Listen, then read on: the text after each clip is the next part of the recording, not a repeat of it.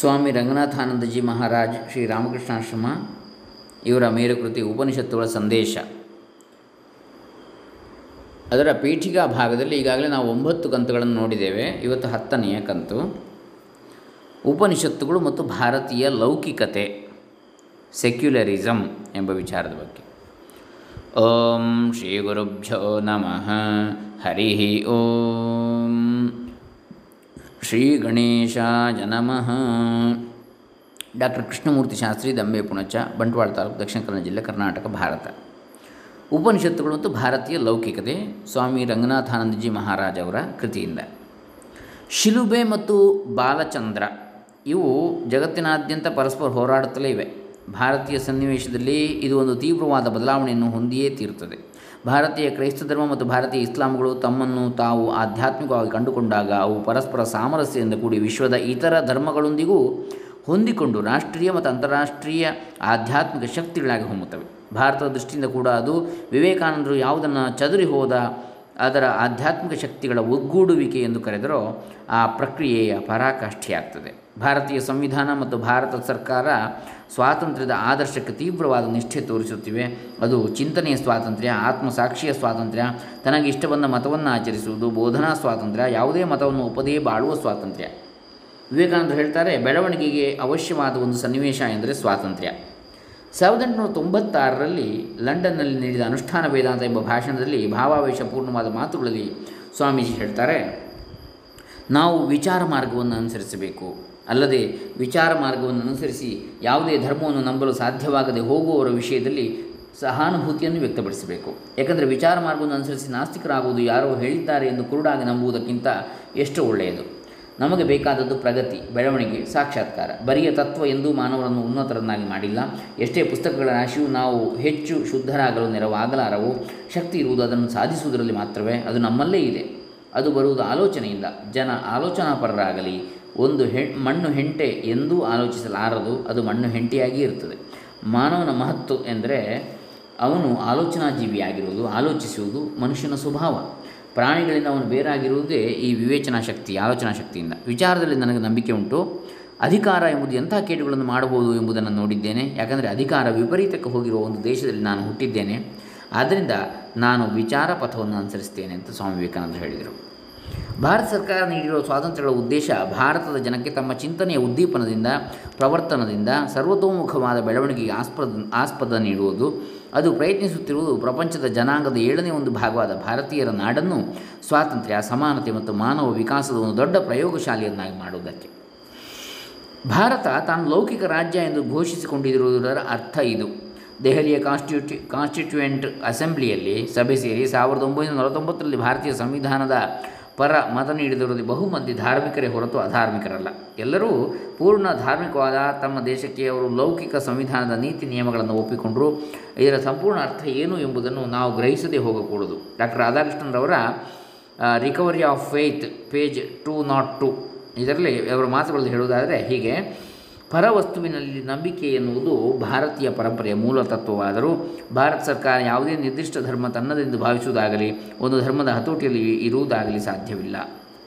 ಧಾರ್ಮಿಕ ನಿಷ್ಪಕ್ಷಪಾತದ ಈ ದೃಷ್ಟಿ, ಪರಸ್ಪರ ಅರಿವು, ಸಹನೆಗಳ ಈ ದೃಷ್ಟಿ, ರಾಷ್ಟ್ರೀಯ ಮತ್ತು ಅಂತಾರಾಷ್ಟ್ರೀಯ ಜೀವನಗಳಲ್ಲಿ ಒಂದು ಪ್ರವಾದಿಯ ಪಾತ್ರವನ್ನೇ ವಹಿಸಬೇಕಾಗಿದೆ.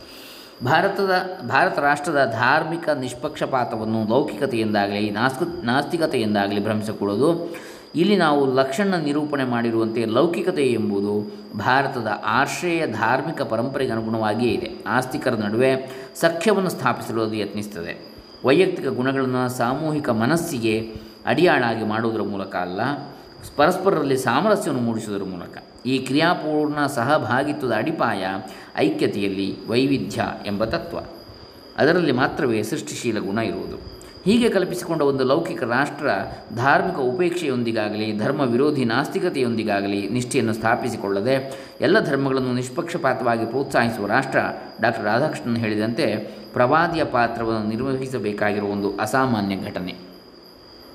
ಏಕೆಂದರೆ ಅದು ಮಾನವ ವ್ಯಕ್ತಿತ್ವ, ಅವನ ಇಂದ್ರಿಯ ಸ್ವಭಾವವನ್ನು ಮೀರಿದ ಆಧ್ಯಾತ್ಮಿಕ ಆಯಾಮವುಳ್ಳದ್ದು ಎಂಬ ನಂಬಿಕೆ.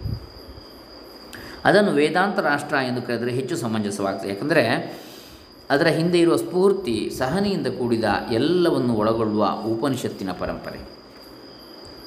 ಇಡೀ ಇತಿಹಾಸದಲ್ಲಿ ಇಂಥದ್ದೊಂದು ರಾಷ್ಟ್ರ ಪ್ರಾಚೀನವಾದುದಾಗಲಿ, ಆಧುನಿಕವಾದುದಾಗಲಿ, ಭಾರತವು ಸೇರಿ ಪೂರ್ವದಲ್ಲಾಗಲಿ, ಪಶ್ಚಿಮದಲ್ಲಾಗಲಿ ಇರಲೇ ಇಲ್ಲ. ಭಾರತೀಯ ಇತಿಹಾಸದಲ್ಲಿ ಸಹನೆ ಮತ್ತು ಅಂತರ ಧರ್ಮಗಳ ಸ್ನೇಹಕ್ಕೆ ಸಮರ್ಪಿತವಾದ ರಾಜ್ಯಗಳಿದ್ದುವಾದರೂ ಅವು ಯಾವುದಾದರೂ ಒಂದು ನಿರ್ದಿಷ್ಟ ಧರ್ಮಕ್ಕೆ ಸೇರಿರುತ್ತಿದ್ದವು. ಪಾಶ್ಚಾತ್ಯ ಚರಿತ್ರೆಯಲ್ಲಿ ತನ್ನ ವಿವಿಧ ಧರ್ಮಗಳನ್ನು ನಿಷ್ಪಕ್ಷಪಾತವಾಗಿ ನೋಡುತ್ತಾ ರಾಜಕೀಯವಾಗಿ ವಿನಃ ಯಾವುದೇ, ತಾವೇ ಯಾವುದರಲ್ಲೂ ಆಸಕ್ತಿ ತಳೆಯದೇ ಇದ್ದ ರಾಷ್ಟ್ರಗಳನ್ನು ನೋಡುತ್ತೇವೆ. ರೋಮನ್ ಚಕ್ರಾಧಿಪತ್ಯದ ವಿಷಯದಲ್ಲಿ ಇದು ವಿಶೇಷವಾಗಿ ಸತ್ಯ. ಗಿಬ್ಬನ್ನಿನ ಸಿನಿಕ ಮಾತಿನಲ್ಲಿ ಅಲ್ಲಿನ ವಿವಿಧ ಆರಾಧನಾ ಪದ್ಧತಿಗಳನ್ನು, ಧರ್ಮಗಳನ್ನು ಕುರಿತು ಜನರು ಎಲ್ಲರೂ, ಜನರು ಎಲ್ಲವೂ ಸಮಾನವಾಗಿ ಸತ್ಯ ಎನ್ನುತ್ತಿದ್ದರು. ತಾತ್ವಿಕರು ಎಲ್ಲವೂ ಸಮಾನವಾಗಿ ಪ್ರಯೋಜನಕಾರಿ ಎನ್ನುತ್ತಿದ್ದರು.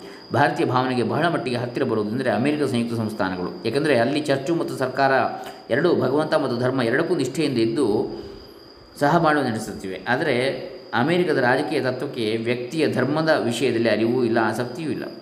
ಅದಕ್ಕೆ ಆಸಕ್ತಿ ಇರುವುದೆಲ್ಲ ಆ ಶ್ರದ್ಧೆ ಸಾಮಾಜಿಕವಾಗಿ ನಡೆನುಡಿಯಲ್ಲಿ ಹೇಗೆ ವ್ಯಕ್ತವಾಗುತ್ತದೆ ಎಂಬುದರಲ್ಲಿ ಅಷ್ಟೇ. ವೇದಾಂತವು ಒಂದು ಪರಿಪೂರ್ಣ ತತ್ವ ವ್ಯವಸ್ಥೆಯಾಗಿರುವುದು ಯಾವುದರಿಂದ ಎಂದರೆ ಅದಕ್ಕೆ ಅಂತರ್ದೃಷ್ಟಿ ಇರುವುದರಿಂದ. ಅದನ್ನು ಮಾನವನ ಹೊರ ಬದುಕಿನೊಂದಿಗೆ ಹೊಂದಿಸುವ ಶಕ್ತಿ ಇರುವುದರಿಂದ. ಬದುಕನ್ನು ಸೀಮಿತವಾಗಿ ಒಂದು ಪೂರ್ಣ ಎಂಬಂತೆ ನೋಡುವ ಧೈರ್ಯ ಶಕ್ತಿಗಳು ಇರುವುದರಿಂದ. ಹೊಸ ಒಡಂಬಡಿಕೆಯ ಸೀಸರನದನ್ನು ಸೀಸರನಿಗೆ ಸಲ್ಲಿಸಿ, ಭಗವಂತನದನ್ನು ಭಗವಂತನಿಗೆ ಸಲ್ಲಿಸಿ ಎಂಬ ವಿಧಿ ಹೆಚ್ಚೆಂದರೆ ಒಂದು ವ್ಯವಹಾರ ಸೂತ್ರ ಅಷ್ಟೇ. ಅದು ಮಾನವನನ್ನು ಪರಸ್ಪರ ಹೊಂದಾಣಿಕೆ ಇಲ್ಲದ ಒಂದು ಒಂದು ಮತ್ತೊಂದನ್ನು ಅತಿಕ್ರಮಿಸ ಅತಿಕ್ರಮಿಸಬಹುದಾದ ಎರಡು ಜಗತ್ತುಗಳ ಪ್ರಜೆಯನ್ನಾಗಿ ಮಾಡ್ತದೆ. ಪರಿಣಾಮ ಮಾನವ ಪ್ರಗತಿ ಮತ್ತು ಕ್ಷೇಮಗಳಿಗೆ ಹಾನಿ. ಈ ದೇವರ ಮತ್ತು ಸೀಸರುಗಳ ದ್ವಂದ್ವಕ್ಕೆ, ಸಮರ್ಥನೆ ಹಿಂದೆ ಏನೇ ಇದ್ದಿರಬಹುದಾದರೂ ಈ ಆಧುನಿಕ ಯುಗದಲ್ಲಂತೂ ಅದು ಸಂಪೂರ್ಣವಾಗಿ ಅಸಂಬದ್ಧವಾಗಿದೆ. ಯಾಕೆಂದರೆ ಹಿಂದೆಂದೂ ಇರದಿದ್ದ ಜ್ಞಾನ, ಪ್ರಗತಿ ಈ ಆಧುನಿಕ ಯುಗದಲ್ಲಿದೆ. ಮಾನವ ಅನುಭವದ ಯಾವ ಮುಖದ ಪರೀಕ್ಷೆಯನ್ನು ವಿಚಾರ ಕಡೆಗಣಿಸಿಲ್ಲ. ಅಂತಾರಾಷ್ಟ್ರೀಯ ಮಟ್ಟದಲ್ಲಿ ಮಾನವ ಸಮುದಾಯಗಳ ಐಕ್ಯ ಸಾಧಿತವಾಗುತ್ತಾ ಇದೆ. ಸೀಸರ್ ಮತ್ತು ಅವನಿಗೆ ಸಲ್ಲಬೇಕಾದ ಬಾಕಿಯ ತತ್ವ, ಭಗವಂತ ಮತ್ತು ಅವನಿಗೆ ಸಲ್ಲಬೇಕಾದ ಬಾಕಿಯ ತತ್ವ, ಇವುಗಳನ್ನು ಸಮಗ್ರ ಅನುಭವದ ಪೂರ್ಣ ತತ್ವದ ಹಿನ್ನೆಲೆಯಲ್ಲಿ, ಮಾನವ ಮತ್ತು ಪ್ರಕೃತಿಗಳ ಒಗ್ಗೂಡುವಿಕೆಯ ಆದರ್ಶದ ದರ್ಶನದ ಹಿನ್ನೆಲೆಯಲ್ಲಿ ಅರಿಯಬೇಕಾಗಿದೆ.